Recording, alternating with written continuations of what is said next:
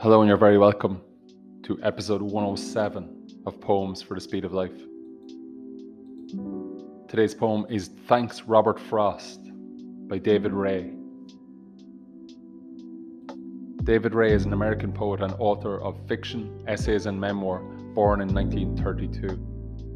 He has taught around the world in Australia, New Zealand, India, and in the United States, including at the University of Iowa Writers Workshop and the University of Missouri, Kansas City, where he is Professor Emeritus. This poem reflects on the thoughts of an earlier poet, Robert Frost, who has been an influence on generations of poets and who died in 1963. The poem may help us, perhaps, make peace with the errors we've made in the past which all of us one expects, have a list too long to remember and too difficult to ever fully forget.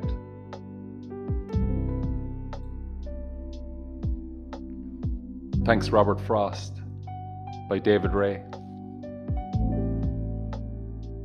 Do you have hope for the future? Someone asked Robert Frost toward the end. Yes, and even for the past, he replied that it will turn out to have been all right for what it was, something we can accept, mistakes made by the selves we had to be, not able to be perhaps what we wished, or what, looking back half the time, it seems we could so easily have been or ought.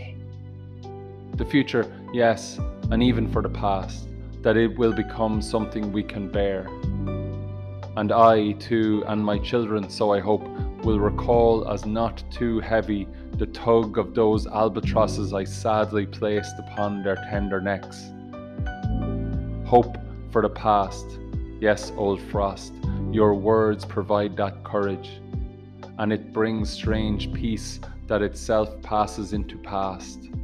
Easier to bear because you said it rather casually, as snow went on falling in Vermont years ago.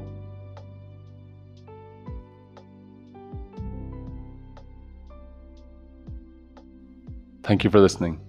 I'll see you again next time.